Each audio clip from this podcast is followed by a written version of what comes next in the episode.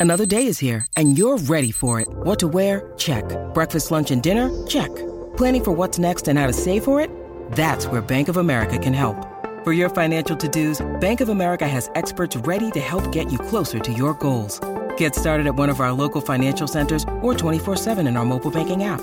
Find a location near you at bankofamerica.com slash talk to us. What would you like the power to do? Mobile banking requires downloading the app and is only available for select devices. Message and data rates may apply. Bank of America and a member FDIC.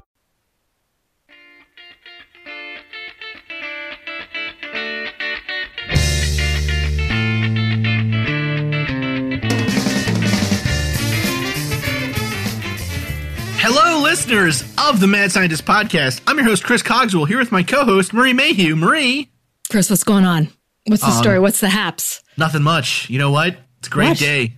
It's like 30 degrees here in Minneapolis, which is 30 degrees Hmm. warmer than it was yesterday. It's springtime. Super exciting.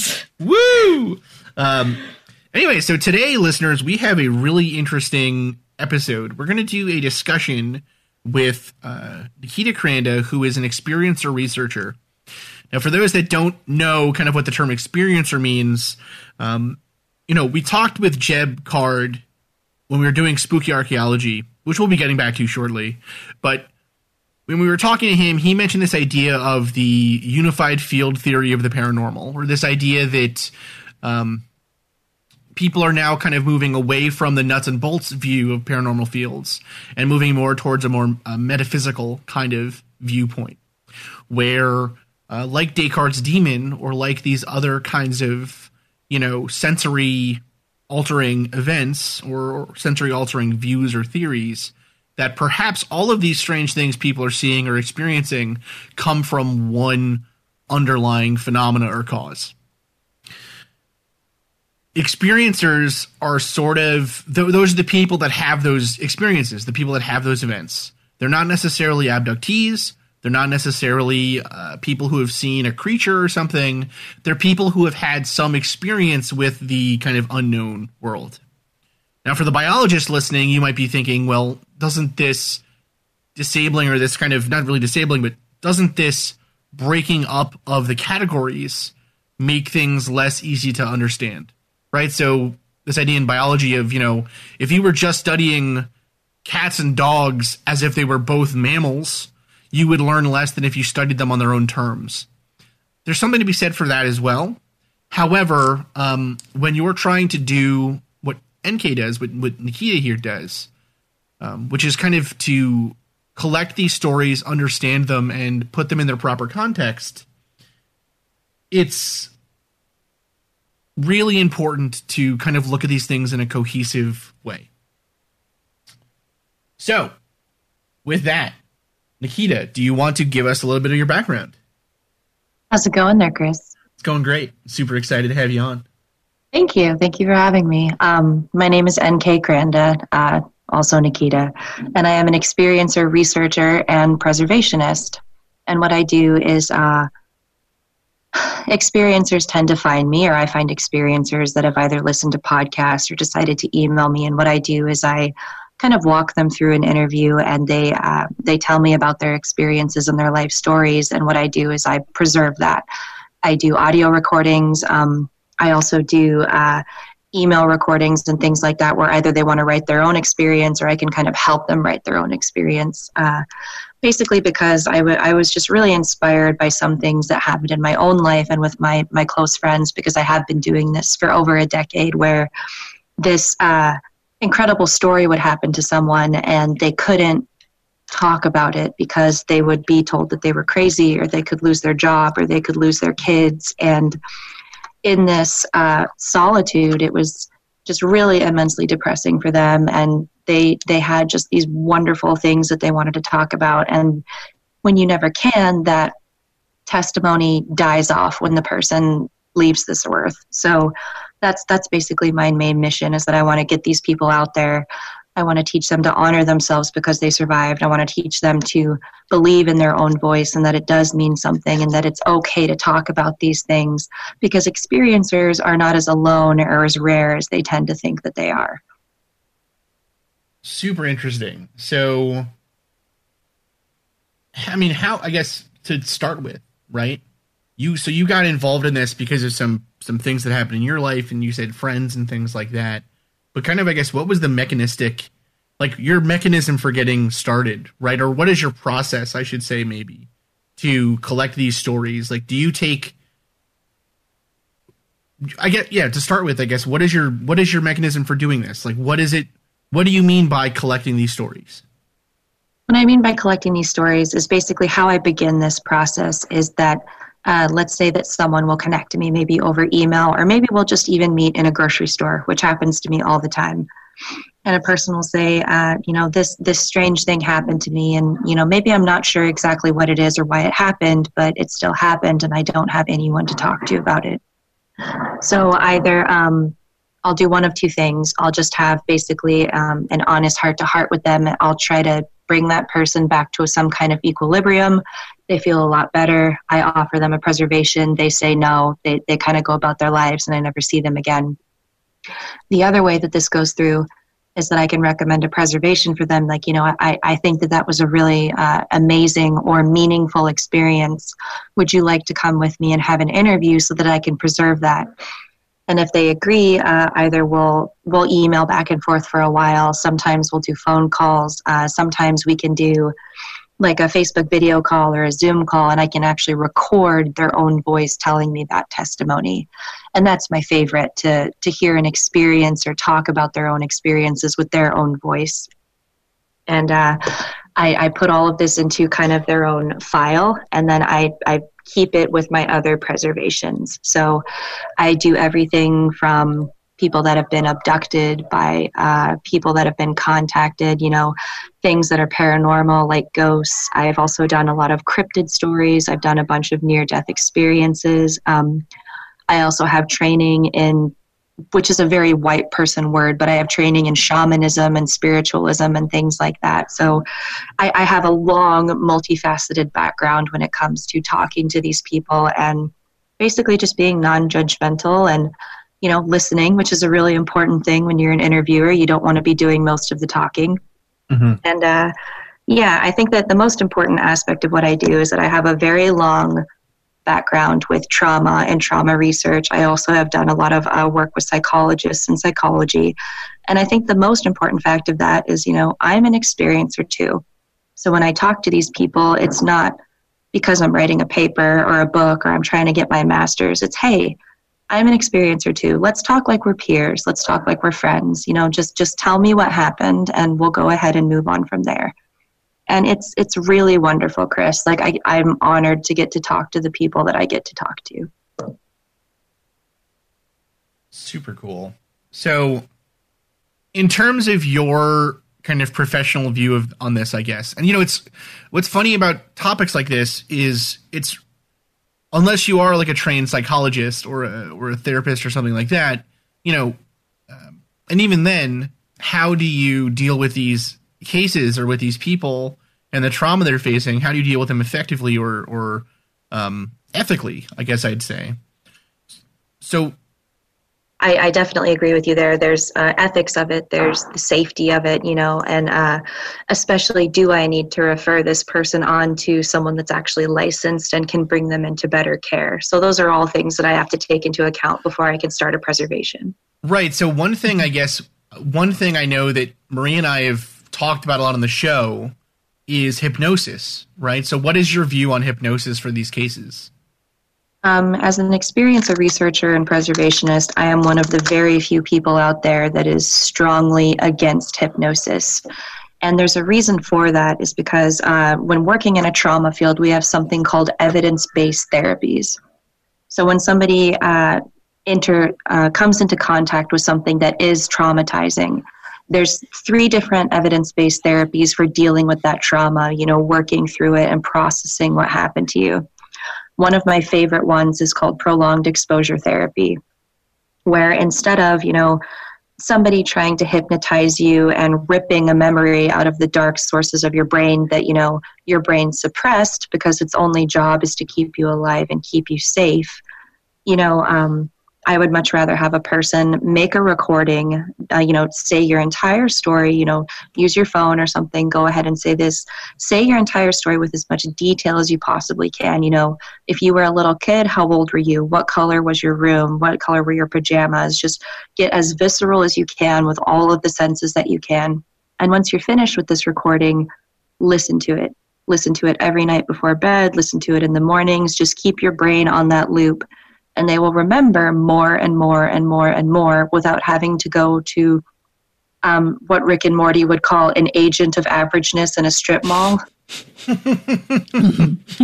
you know, it, it's it's really sad. Um, it's if I had a brain tumor, I would not go to a family doctor and say, "Hey, can you please help me with my brain tumor?" It's just most of the people out there that do hypnosis, uh, they do not have trauma training. They have no idea what to do with those memories once they uncover them. They have no idea how to refer them to people that can help them work through this damage. Um, and it's it's just incredibly sad at the damage it can cause. Some people love hypnosis and they, they'll sing its praises all day long, but I believe that the beneficial effects are short term.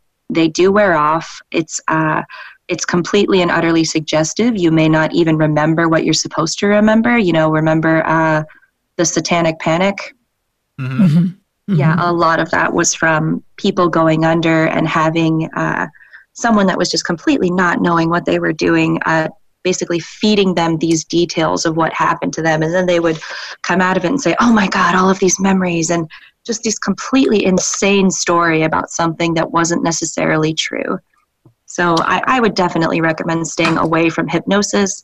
There's so many other things you can try that have already been medically and evidentially based proven. And um, I, I have had some really sad cases of experiencers that just went they went full gear towards hypnosis and they uncovered things that they were not prepared to recover.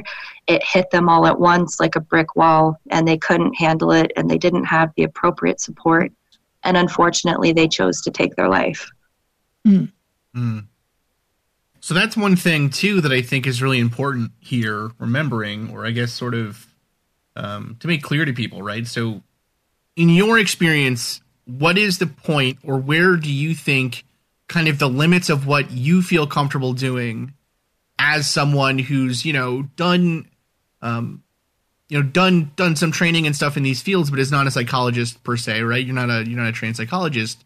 And I, I tell all of my experiencers like look i'm not a doctor. I don't have a piece of paper that says that you know i am uh, licensed in this that i'm that it's my word over theirs that say that they can help you. Mm-hmm. and i i draw the line um, very clearly that you know if you're able to function day to day and you're able to um, go to work and you're able to take care of your kids and you're able to go to sleep at night, you know, I'm willing to work with you and your PTSD and kind of doing this preservation. But when it comes to the point that this is interfering with your daily life and you're not able to sleep and you're not able to uh, go to work every day and you're suffering from really severe health issues, I, um, I will always refer them out to a, a psychologist or even suggest, like, hey, if this starts getting really overwhelming, I need you to go to an emergency room and get real medical treatment. Right. Mm-hmm. There's no way to be too careful when working with repressed memories.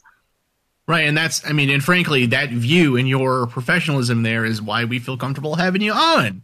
So, you know, it's, it's a, it always makes me so upset when we go to events and we see people who are clearly deeply traumatized by whatever they feel happened to them, whatever they're remembering, and then see them be re traumatized by the bad application of hypnosis or, you know, um, I was given a card once. I was given someone's card for abductee research, and it was if you Googled like where the address was that it took you to, it took you to their garage.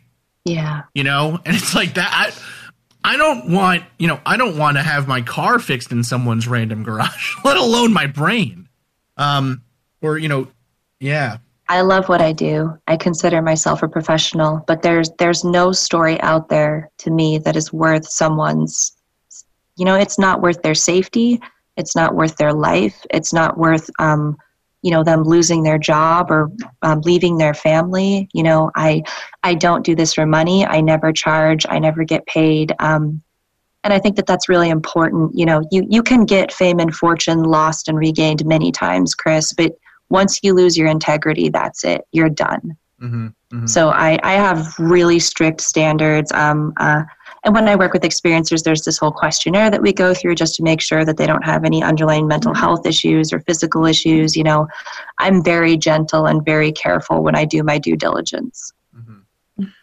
So I guess this kind of a, a, last question for you, and then we're going to start. We'll, we'll transition over to Kyle.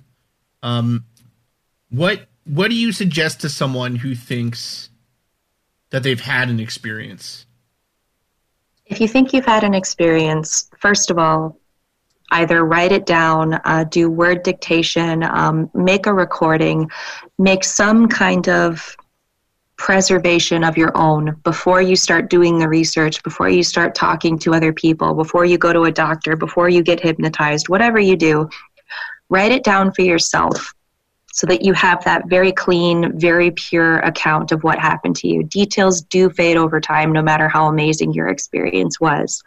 And then, if you want to talk to somebody safely, there are uh, psychologists that I can definitely recommend that are open to this kind of stuff, where you can talk about it and you can handle your trauma without the threat of being uh, institutionalized. So, definitely um, write it down and one of the most important things I teach people is tell your story first to believe yourself, not to make others believe you. You need to believe in yourself and your own voice. Other people don't matter. And that no matter what you've been through, you need to honor yourself because you survived. Whether you were 8 or 15 or 32, you need to honor that person that survived that situation because if they did not survive, you would not be here to tell your story.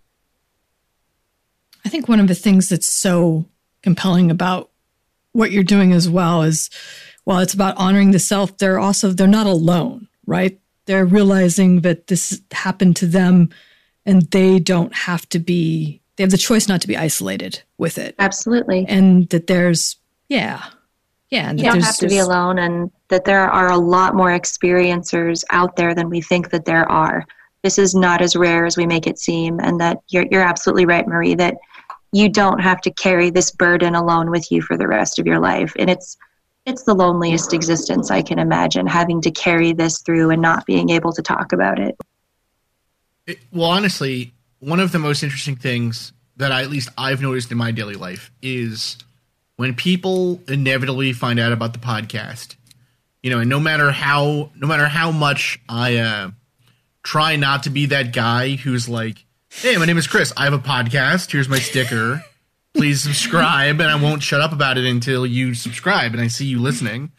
You know, as much as I try not to be that guy, when people inevitably find out about the podcast, the first thing they want to do is tell me about their experience you know their ghost story or their cousin who saw UFO or um, you know uh, their love of Bigfoot.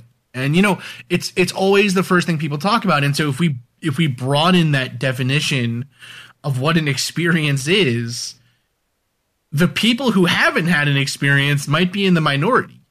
It's kind of it's kind of wild. It really is. Once you you open a dialogue and you just leave it open and you're ready to listen, um, you can walk into a Verizon store and you can have a conversation with somebody and just I just giving people my business card or just saying like, oh, I, I work with preservations. They'll ask me what an experiencer is. You know, I'll tell them it's for me, it's someone that's seen something weird or felt something that they couldn't explain. And you're right, they will jump the gun and just kind of launch into a story and it's it's exciting for me. Um, I would prefer it if you would not follow me into the bathroom if you're continuing to talk. That's happened before at a convention. Like I love to hear stories all the time, and it it really does. It happens in the strangest of places. Yeah. Oh man. Well, anyways, speaking of uh, speaking of Verizon or sweet cell phone deals you can get now, a word from one of our sponsors.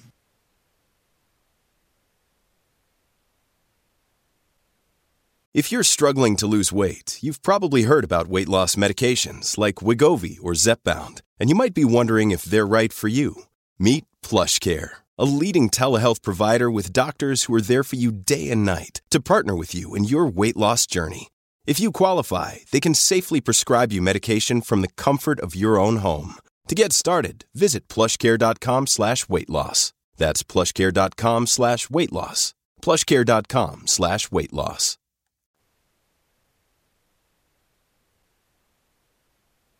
And we're back. So, NK, you uh, came on. So, originally, why you reached out, or I guess really why we got kind of connected in the first place, was because of the work you were doing. And I was very interested. And, you know, we kind of started talking, and I got to meet a f- couple of experiencers. And you had someone who you thought would be, um, who just had a, a, really interesting, compelling story. And so we want to introduce. Um, I guess kind of the world really because it's the first time you've told this story to Kyle. Um, so for listeners, you know, and we and we know our listeners are are sharp and also very skeptical. Um, so Kyle is a uh, Kyle is from the Midwest, somewhere in the Midwest. Um, he has a family, um, normal day job, you know, um, just just generally a pretty normal guy you know, who has had pretty extraordinary experiences, I would say. And so, um, Kyle, first off, thanks for coming on the show. Yeah, absolutely. No problem, man. So, why don't you kind of start off, I guess, by telling us. So, first off, I guess, what. Tell, give us give us the history, right? So, how did this start for you? And just kind of, I guess, give us the general timeline of what's what's occurred to you. Yeah, definitely. So uh, first, I want to say like uh, NK, I mean, she's she's been totally awesome through this. I mean, she she definitely sells herself short. Um, she's been totally professional. I'm I'm to- I'm 100 percent glad that I ended up uh, choosing her to uh, to tell this to. But um, so no, I mean, like you said, I'm I'm a uh, a pretty normal guy. I like to think I do have a family, so um, also, I just want to say, you know, I know that, you know, for your listeners out there, for anybody out there, number one, if, if this is bothering you, I mean, if you do have something that's bothering you, definitely reach out because, I mean, there are people, you know, like here today, but there, but there's so many people out there that would be more than willing to help you. You know, I know there's probably a few that, you know, might not be ethical about it, but I mean, there definitely are tons that, that will. But, um, you know, uh, I, am pretty skeptical about things myself. Um, I guess a couple years ago, if you would have asked me if I believed in a lot of paranormal things, I would have probably said no, just because I really didn't have much of a base to go on. But um, you know, going with that skeptic, I, I think super important. So you know, anybody listening to this today, you know, definitely, you know, break down what I say if you don't believe it. That's a good thing. You shouldn't just believe things just because somebody said something. But, anyways, um, so so uh, yeah, basically, um, I, it was only until I'm, I'm in my late twenties now, um, nearly thirty. But it was basically uh, things had kind of happened all my life. You know, a lot of weird things. Um, but it wasn't until I was probably sixteen or seventeen until I really started putting anything together and um, and, and looking back on things. And, and then a lot of a lot of weird stuff started happening around that age too that you know it's actually a little more concrete things for me that got me to push me into this kind of realm. Hmm. So, what I guess would be what what is I guess kind of the earliest memory you have of something odd happening to you? Well, um, by, let's let's press pause here for a second. Um, if if you want to start in chronological order, uh, Kyle, I would suggest starting with your near death experience because when I when I as a researcher when you were kind of explaining all of this to me, that's a really significant thing that happened to you and it kind of set the stage for you noticing these things later on, you know what I mean? Okay, yeah. Sure. Yeah, I would start with your near death experience and then go from there. No, um, so basically, I mean, I had a couple things happen as a child, but um, I think it was around eight years old. I had had a um, a tonsillectomy, and uh, I, I, you know, everything went smooth. Had my have my uh, tonsils and adenoids removed, and um, a few, uh, I think it was a few weeks later, my parents took us uh, to Kings Island, which probably isn't the best idea, you know, after having a surgery like that. But uh, you know, I felt all healed up. So after a day of riding rides and screaming, you know, having a good time, the next day I am at school and um, actually been down to tie my shoe. You know, we're going to recess or whatever, and uh, some kid just barely bumps the back of my head. I mean, there's no big deal or nothing. And um, all of a sudden, I get this like really warm, salty taste in my mouth. And so I run to the sink and open my mouth, and blood just starts pouring out. Like it's it's really um, really bad. So I'm freaked out at that age. You know, I'm uh, I think I'm third grade. So uh, I run down the, the hallway and uh, down the stairs to the nurse's office, and she's you know she sees all the blood. She starts freaking out. So, uh, anyways, I you know we finally get it stopped. Um, my dad come pick me up, and, and that night, you know, they talked to the doctor, and he was like, "Well, you know, that can sometimes happen. So just keep an eye on it. You know, if it happens again, definitely bring him to the hospital." Uh, which turned out to be, you know, too little, too late. Um, so that night, I wake up in the middle of the night and uh, I can't breathe. And, you know, I'm having like a bad nightmare, and I wake up and I'm I'm just covered in sweat, and I just can't breathe. I'm laying on my back, and I I flip on the light, and I realize I can't breathe because I'm I'm covered in blood. Like it's total horror show. I mean, just horrible thing. So I um I, I go to the bathroom, and it's just like coming out. I mean, coming out way too fast, and it's really freaking me out, and I'm, I'm losing energy, all this and that, and so my parents, you know, they, they put me in the back of the car and they rushed me to the hospital. And at this time, um, we're about 30, 40 minutes away from the nearest hospital.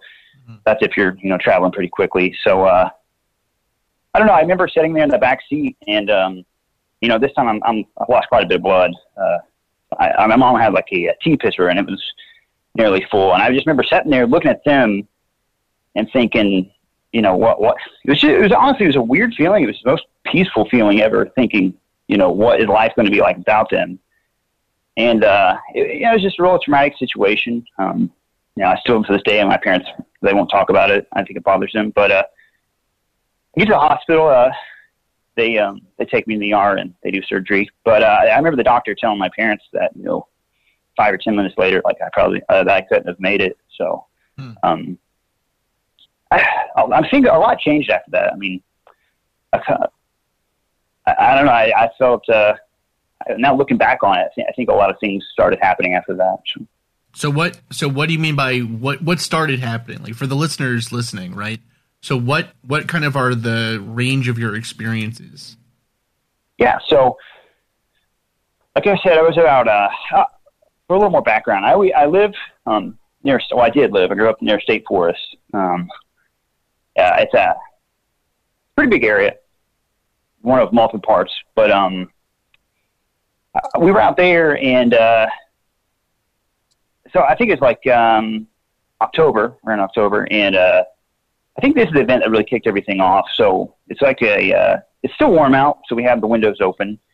And uh, I get out, like I said, I'm about 15, 16. I get out of the shower and I uh, I walked into my my brother's room, and his um he isn't there at the time, and I'm like stealing some of his clothes, of course. And uh, so the window's open, and then um, I think it's probably like 11 o'clock at night. I hear this just massive roar, and like I said, I've lived in the you know near the woods my whole life. I've heard pretty much any animal that's out there.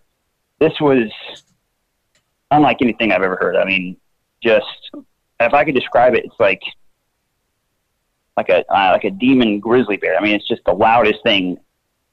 I mean, and as soon as I heard it, I knew that there's nothing in these woods that could that could make that sound. Mm-hmm. So I run out to the uh, living room and I'm telling my dad, I'm like, hey, you know, did you? And he's looking at me. He barely heard it, but he, I think he had the TV on or something. But uh, we ended up, you know, going outside. Never really saw saw anything, but um, that right there, that event kind of like started off a lot of things. And uh, so, so when he he gets home, like I said, it's there's walking trails and everything. So he would always walk his dog, you know, around the tracks down there at nighttime, you know, by himself, just as a way to exercise at the, you know, getting off work and stuff. And uh, my dad's a pretty tough guy. I mean, he's like, you know, the dad, dad the American dad kind of guy. Like he, uh, mm-hmm. he doesn't really, I think, buy into a lot of you know superstitious things. So uh, one night he comes home, and I remember there he's he walks through the door, and I look at him, and he's just he's white as a ghost. And I I walk up to him, I'm like, hey, what's going on? And he's I can see him crying. And this is besides the time that like I almost died. I've never seen him cry. I mean, it just I knew something was really wrong.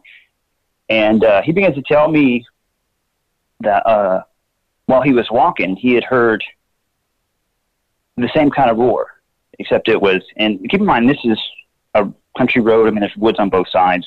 Mm-hmm. Basically, heard something like that near him. Uh, he said about 50 feet off into the woods. And he was saying how it just sounded like, you know, pure rage, like whatever that was, was just wanting to, you know, rip something in half. And he describes to me that he, you know, heard like something sound like a, like a bulldozer going through the woods and just ripping like big sized trees down. And he thought that it, you know, oh my, this has to be some kind of like a joke or something. But then he thought, you know, I don't hear any kind of engine or anything like that. Um, the dog's freaking out and takes off running, and he just he just takes off walking quickly. And he said to me that he thought, you know, any minute something's something's going to, you know, just swipe out and get him. But um, he told me that he thought if he had uh, took off running, that he, you know, he would have died. So hmm. um, for my dad to say that, I mean, you have to know the guy, but for him to say that, it was it was pretty huge. But so I mean, those are the kind of things that kind of kicked kicked things off, and so. Uh,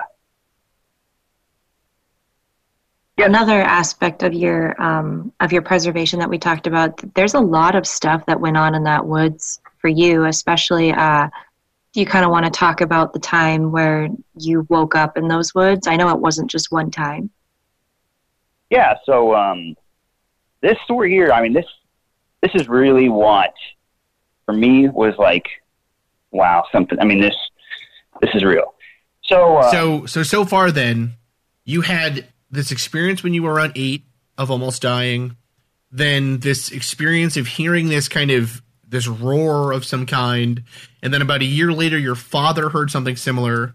Now you've mentioned to us that these all happened at the same time of year right? So mm-hmm. everything seems to occur or seems to kind of center around like October, around that time of year, like around the fall, right? Yeah, definitely. Okay, interesting. And so, and so when, but at the same time though, you were having nightmares, right? Or you were having things that you thought were nightmares. So do you want to go into some of those? So about that time, um, I have it's not. It's, it wasn't a nightmare. Um, I didn't even remember this until I'm just sitting on the couch uh, one day. You know, I think getting off of school or something, and uh, watching TV like a normal day, and all of a sudden, it's just the weirdest thing. I mean, I, I can't explain it. It's just like all of a sudden something just popped into my head, and it's like one of those moments, like, oh my gosh, like, well, you know, I totally forgot. How did I forget about this? But I clearly remember it, it just come flooding back to me. I clearly remember um, about I think two nights before, uh, I had woken up in the middle of the night, um, and I remember setting up in bed, and it was you know I almost like I can describe it. I guess it was like feeling like sleepwalking, except while you're awake, if that makes any sense. But I mean, it, it, something just didn't feel right. And I, I wake, get up out of bed, um, you know, put my feet on the floor. I'm looking around my room and I notice there's like a bluish white light coming in the, in the windows, and it's like filling the house, and it's confusing. It's not alarming me at all. It's just something's like you know something's up.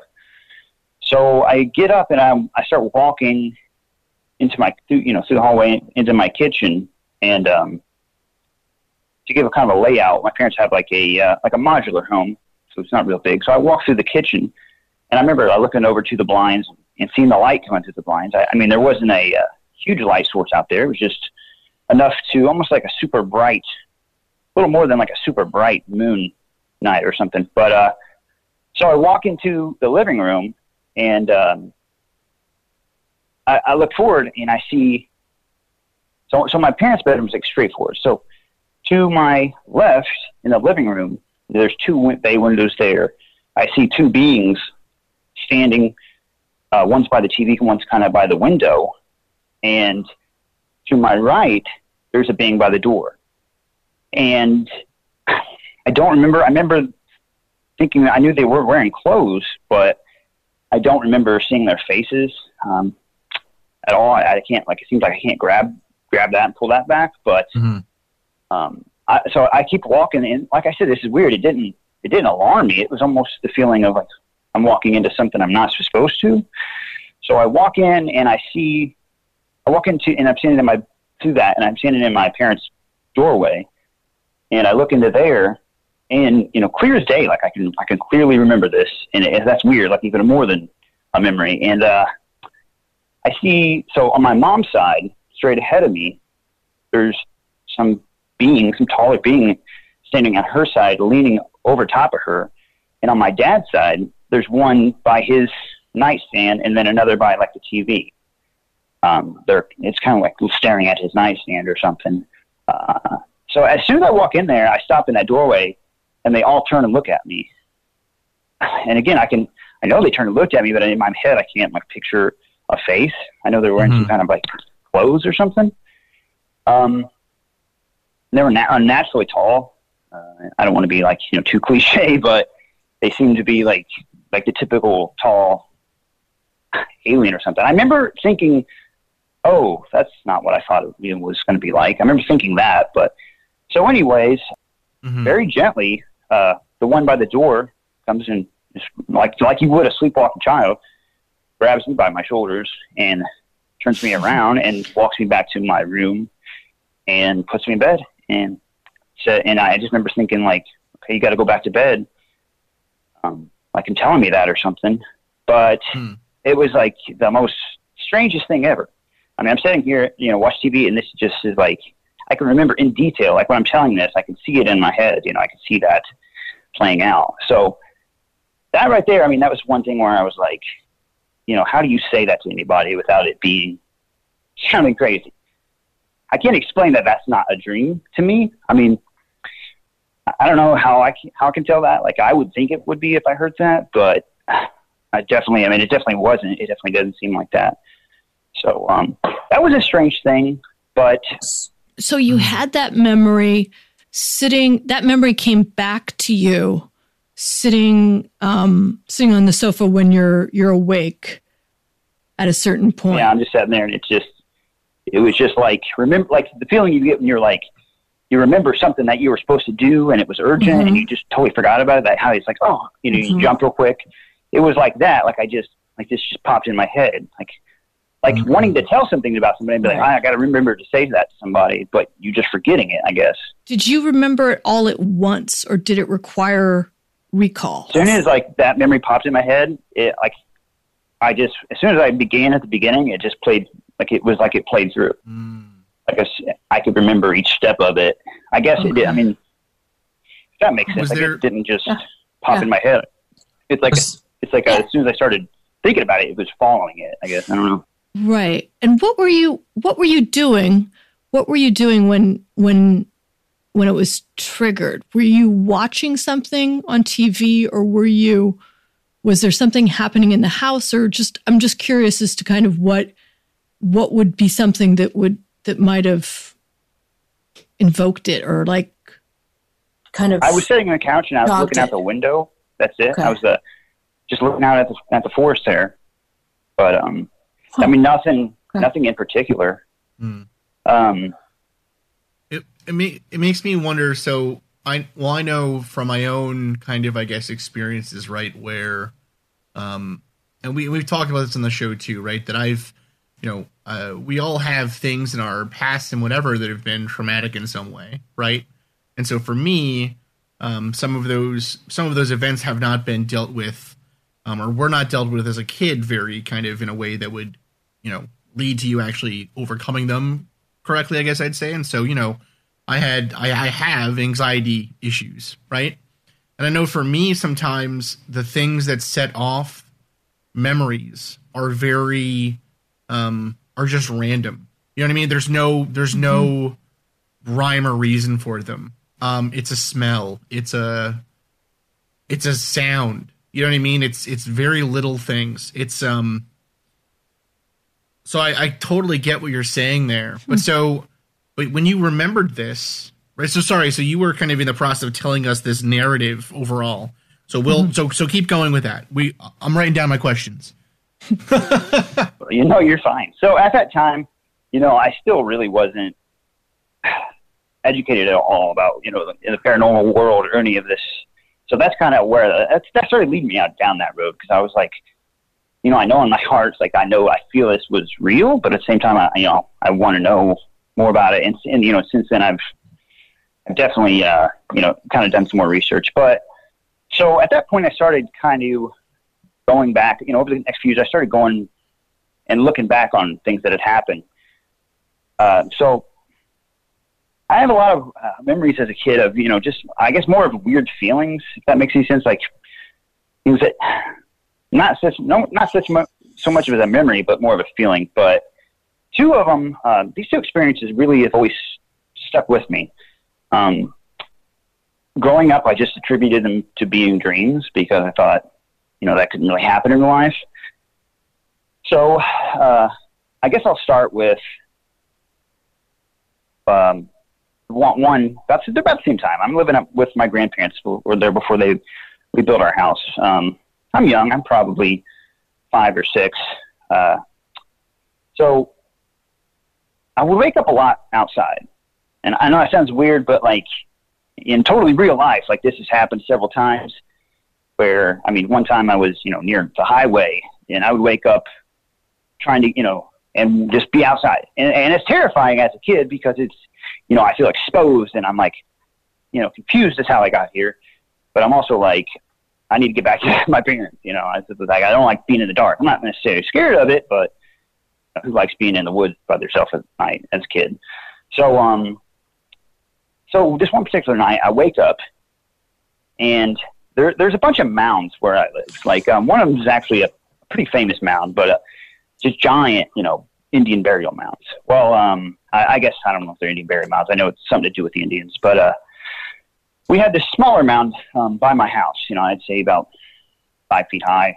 You know, kind of, kind of a little mound right there. It was uh, just right in the woods.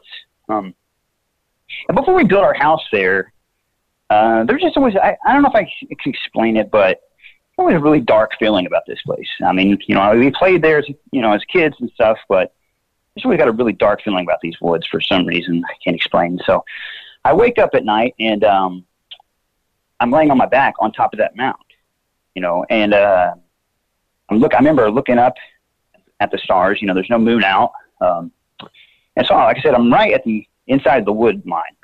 And so I look over at my grandparents, and I would say, you know, it's probably about three o'clock in the morning, and I'm just overcome with fear because I'm thinking, oh my God, like what is going on? I feel so vulnerable, exposed, and uh, I remember looking there thinking I didn't want to move to like to get to the house, but I just was like laying on my back, and so uh, all of a sudden I realized there were like, at first I thought there were trees surrounding, you know, like a like a circle of trees, maybe like five or six you know, taller trees. But as, as I look up, I'm looking straight up at the sky. I notice that they're they start moving, and I notice they're not trees; they're like tall, tall uh, beings, like circling me. And I'm just looking up, and I'm just so like frozen in fear, thinking, "Oh my, you know, oh my gosh!" And uh, I remember them just they were talking. I, I couldn't understand what they were saying, but they were like bending and looking over me, like studying me. I felt like, um, so that that was, I mean, that's that's pretty much what happened there. I remember um, later getting also after that, I'm in the yard and I, I try to get into the house and the doors are locked. And my parents, you know, this is like an old school house, so I don't. I, I, they couldn't figure out how I got out there. Um, hmm. But again, like I attribute it to a dream. Um, so the other thing that happened which is, you know, one of the more interesting things is, and this has just been like a core memory of mine for some reason, but um, my dad and I would watch, we would watch the stars sometimes, you know, like uh, lay out under the stars on, on a sleeping bag he had. So, uh, you know, being out in the country, you can see the stars pretty big, and he's always one, you know, he's wanted to be out in the wilderness and stuff. So uh, one night at my grandma's house, she, um, he takes me out there and uh, you know we lay down on the, on the sleeping bag, and you know we're just watching the stars, and uh, we must have fallen asleep because I wake up um, a few hours later. You know, it's the middle of the night, and I wake up. First thing I see, you know, is the star is the stars. You know, there's no moon out that night. The stars are really bright, and uh, immediately I'm panicked. I'm thinking, oh, you know, I'm out here by my. I feel like I'm by myself because he's asleep, and you know, I can see the dark woods here, and there's no lights on. So uh, I lay back down, thinking that you know, I get scared enough, I can wake him up. So I'm standing there, laying on my back, just looking at the sky. Um, and if you're so, if I have my vision, the basically the bottom of it is what is the tree line. So I see basically just black you know, treetops against the, the night sky. And so I'm just sitting there, you know, sit, looking at the stars, and all of a sudden, from my right side, immediately, like just, it's almost like I thought it was the treetops because it's the same shade of black. Just some big, massive, for a better word, ship just comes right over top of us. Not, I mean, it's just from right to left, slowly moving, and it's, I mean, it's not 50 feet above us. It's just obscuring the whole sky.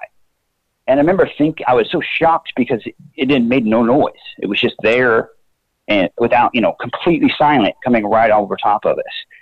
And I am just, I'm so scared that I can't even, I'm trying to like shake my dad, you know, but I'm just, I'm like, I can't move. I'm frozen in fear. And I'm just, not so much that, but I can't believe what I'm seeing. I'm thinking, oh my, you know, this is, there's no way that's real. And I remember, I remember clearly, like, you know, seeing the the design of this, and there was, it wasn't like a typical, uh, you know, what you think of as a spaceship, and uh, it was, it had it, almost like a what my what came to mind initially was like a pirate ship.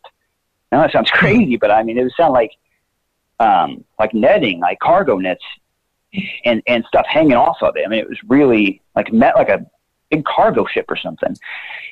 So I see it come right over top of me, and I remember seeing it closer, I think, but then that's where that ends. And so, you know, naturally, I always thought that was a memory. And um, so my dad, you know, we walk quite a bit down at the track, you know, and we talk and stuff. And uh, he's men- he mentioned before where he had had things happen to him as a kid, but he didn't want to talk about it. Like I think, you know, like NK was saying, you know, people get traumatized. I think he he always is a tough, you know, a tough guy, like a man's man.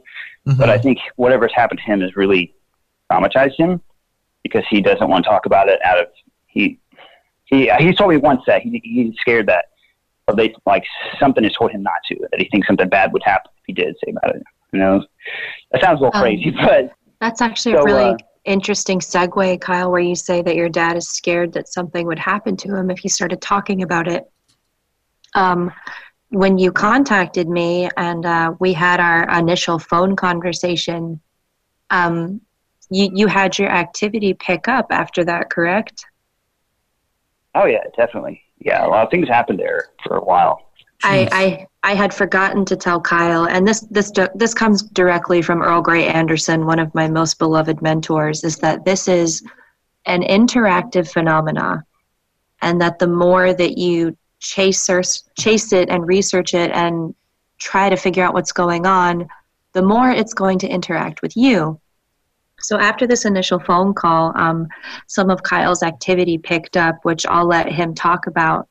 And he called me again to tell me about it and i was like oh no i, I completely forgot to tell you about this. But uh, I, I had to teach him you know ways of setting up boundaries and ways of setting up defenses that you know it's okay for you to be interacting with me but it's definitely something that's going to have to happen on my terms Mm. and uh, Kyle did a really great job with that. Um, he was working on it super well.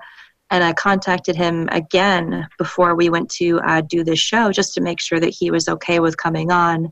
And then that activity escalated more into um, a really amazing, creepy story. Um, I'll, I'll kind of let him take the ropes on that, but definitely an interactive phenomena. So if, if you guys out there want to start telling your story, and you want to start researching researching these things, um, I, I'm going to give you that honest advice that it, it's very possible that your activity will start to pick up and explode around you.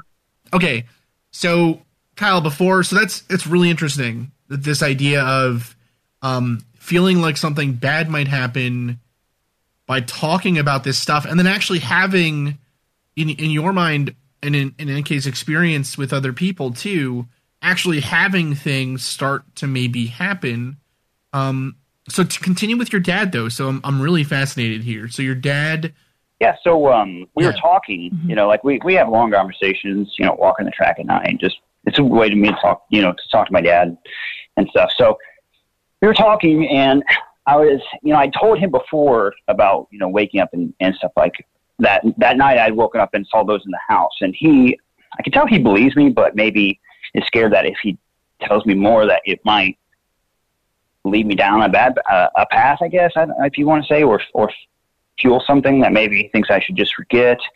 But so I, I began telling him about you know things that happened as a kid, and, and he was you know seemed pretty interested to hear about it. And I tell him about seeing.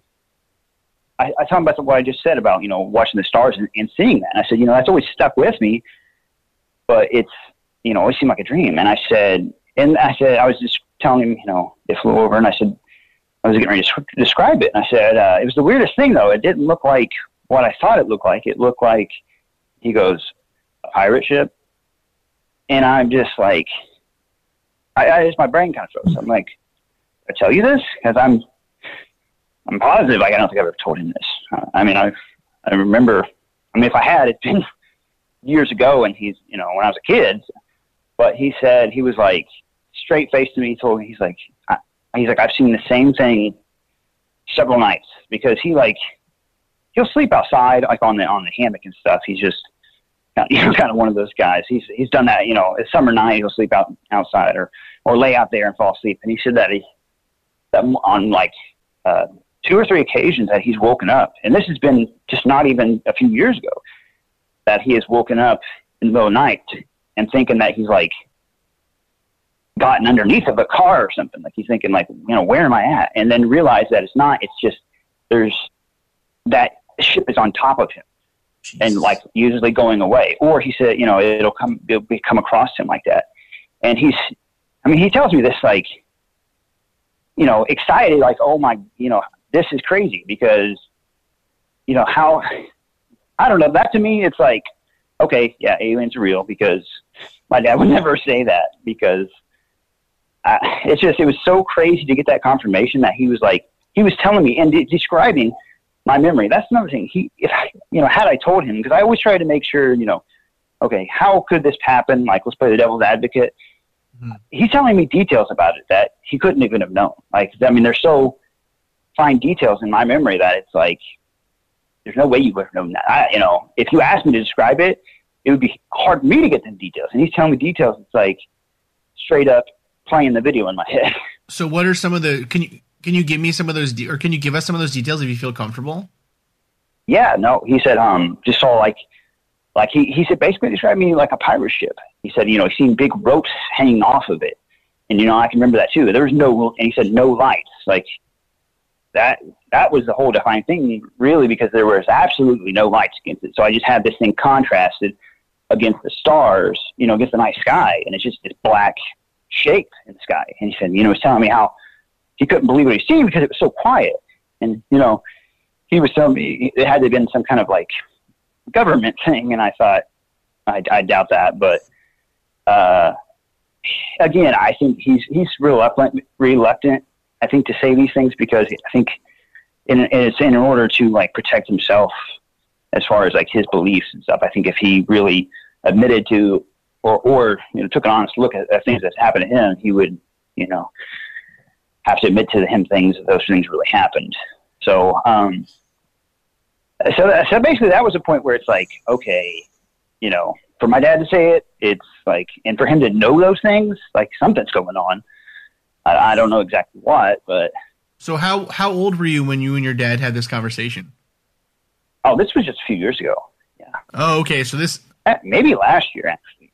Okay, so suddenly then, so so now suddenly kind of a picture is starting to form here of so you you had experiences that you thought were a little odd, you know, or a little bit out of the ordinary, right? Not not a lot of people can say that they had a like such a near, you know, a close shave with death as a kid.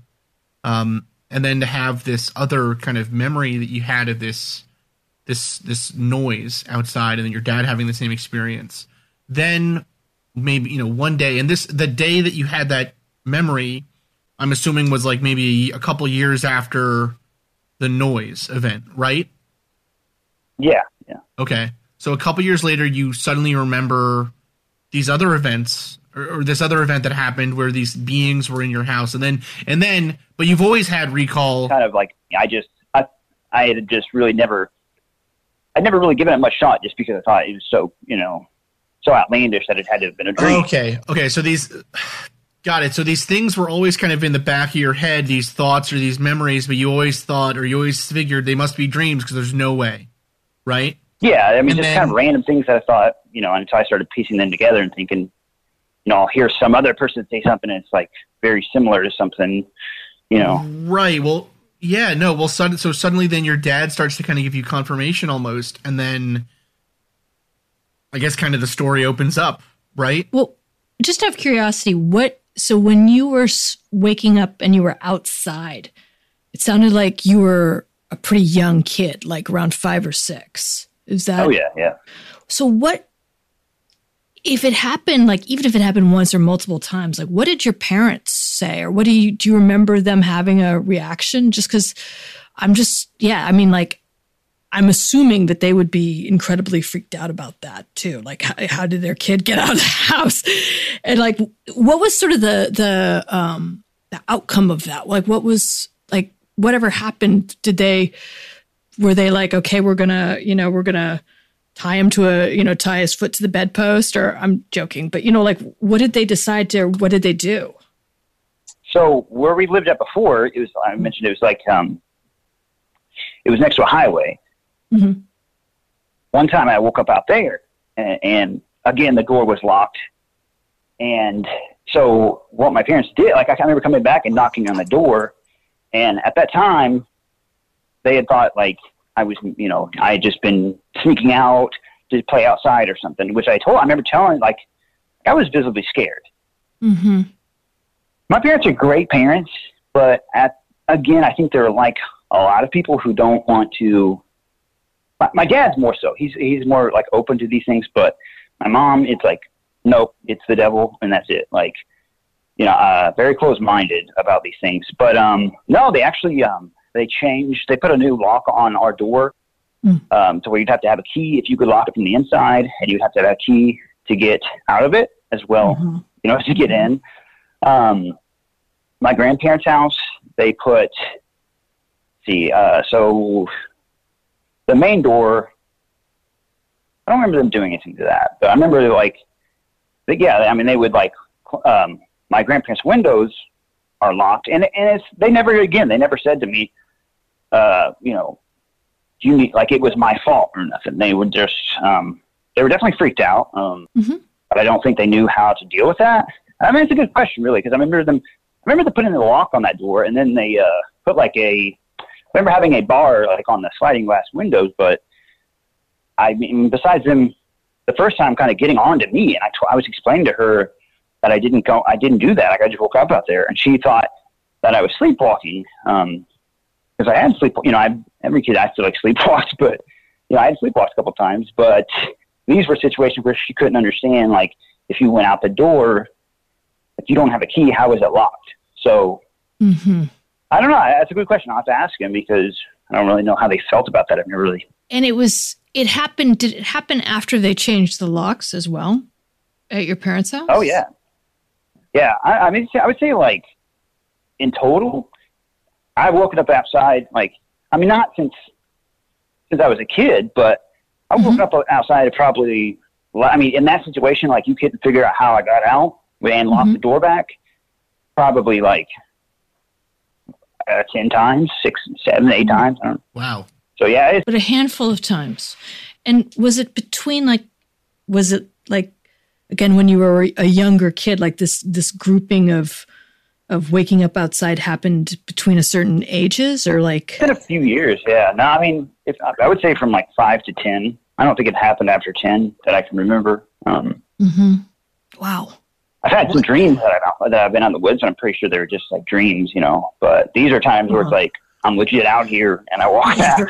you're in the woods. Wow. Well, so that's that's I guess that's I guess one question that I have is how do you okay so um my my dad's side of the family seems to really like everyone seems to suffer with various forms of like sleep apnea right so my dad i'll never forget when he first was diagnosed with sleep apnea the reason they diagnosed him with it was because he would get up at night and walk over to his bedroom window and start smoking cigarettes and talk about and th- and, I, and I know like UFO people are going to be like, "Oh my god."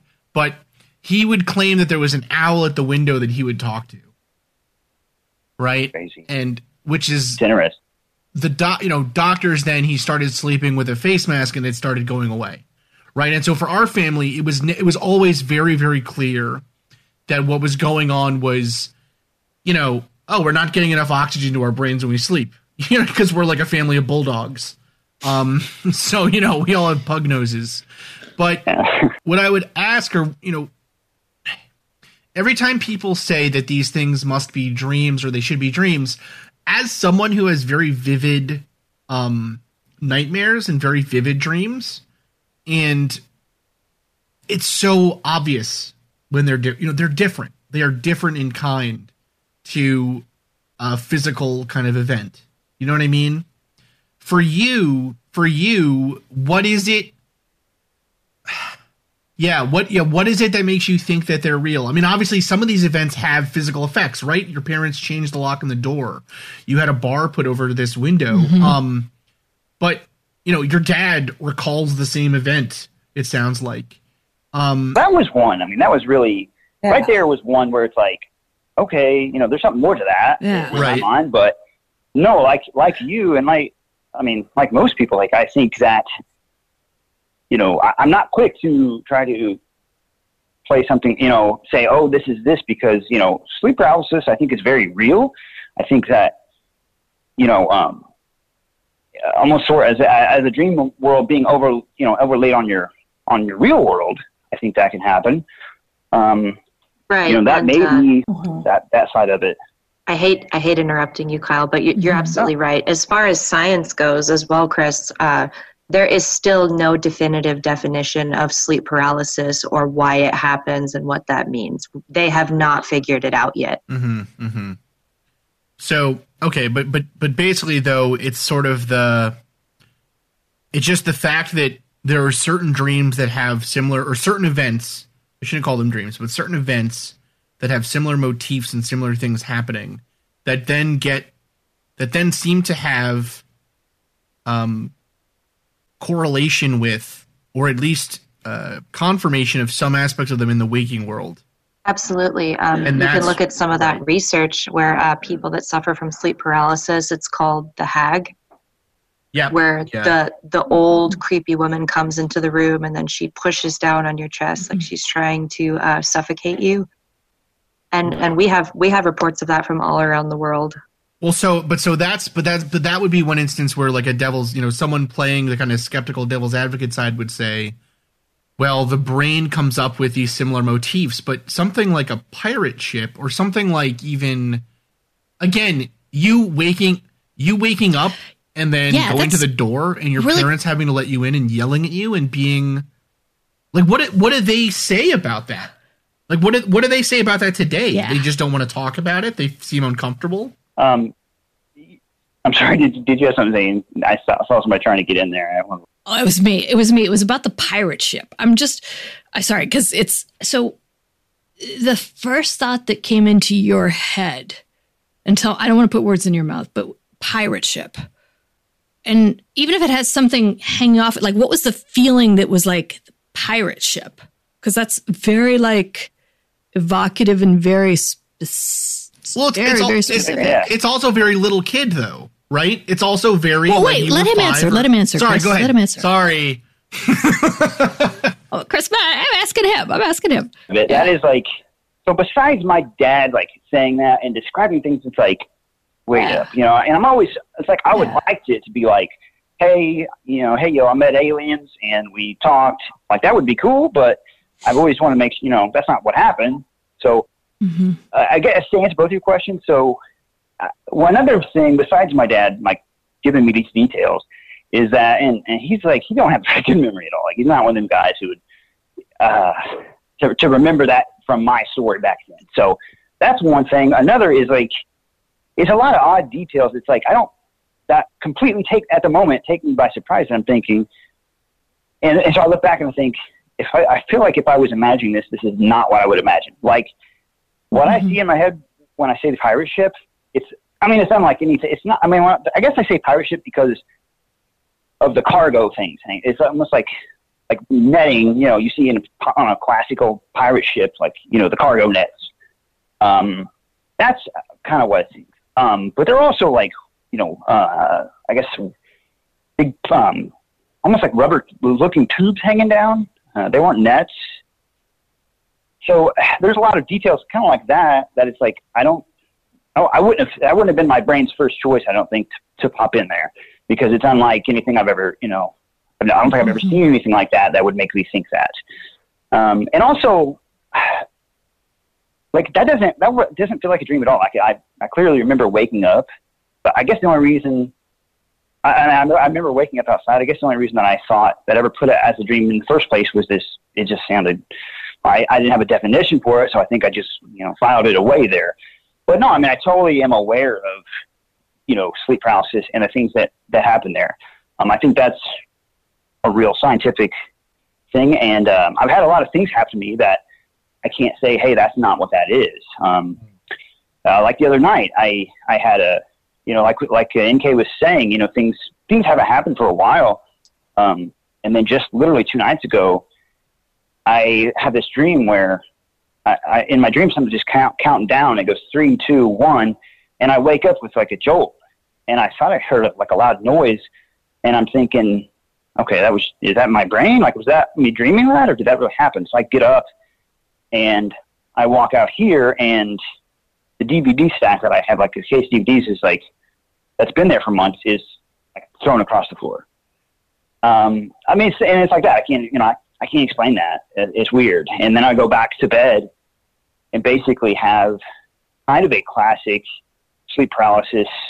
I mean, I guess you call it that. Like I, I wait. It's not like waking up. I mean, I'm, I feel like I'm awake. I mean, I feel pretty much clear headed, but I'm frozen in my bed. You know, I see something on the wall like a black shadow. And at first I'm thinking, okay, it's just a shadow, but why can't I move? And then this big mass starts, you know, moving down the wall up to the foot of my bed. And like underneath the, like stand, it stands up like at the foot of my bed underneath this, like my uh, quilt. And I can look at the quilt, like I can feel it. Um, something card starts coming up across my chest and I, I grab onto it. And I mean, this is, there's, I can't explain this, but this is like the most terrifying like I've ever been in my life. I mean, um, it's mm-hmm. like one of those times. Like it's maybe not the top, but I mean, it's one of the tops. It's just so scary. And, uh, like something's coming up across me and I just, I push my wheel because this used to happen. Like I'd wake up a lot like this, you know, um, in the middle of the night. Um, you know, I mean, it, for a while it happened every night for a long time. Um, but this time, like I just, I pushed my wheel so hard to move because I just I got to, and I grab onto something, and all of a sudden my head becomes like a lot more clear, like I you know like I'm fully awake, and I've like I, I was thinking like okay you're just going to grab something that's not going to be there because you know this isn't real, and then I grab and I'm blown away because I'm like I feel something under my hand, and uh, as soon as I grab it, it's like grabbing onto I can't explain it, but it's like grabbing onto a nerve. I mean, I it's I feel this like super vibrating in my hand and this noise. It's like a screaming, like you know uh, the movie E.T. when Elliott meets E.T. That kind of you know eh, noise. It's like that, but really, mm-hmm. I don't know, different, I guess. And um, just I I remember like thinking like I feel like I have a hold of something I'm, I'm not supposed to. And again, I get this smell, and which you know I've talked to NK about this before. I, you know, in my dreams sometimes I I have this smell and it's just repulsive. It's not necessarily like a bad smell, but to me, it's like it, it's it's like a dead, evil. I can't even, I can't describe. It. It's just a horrible, like gagging smell.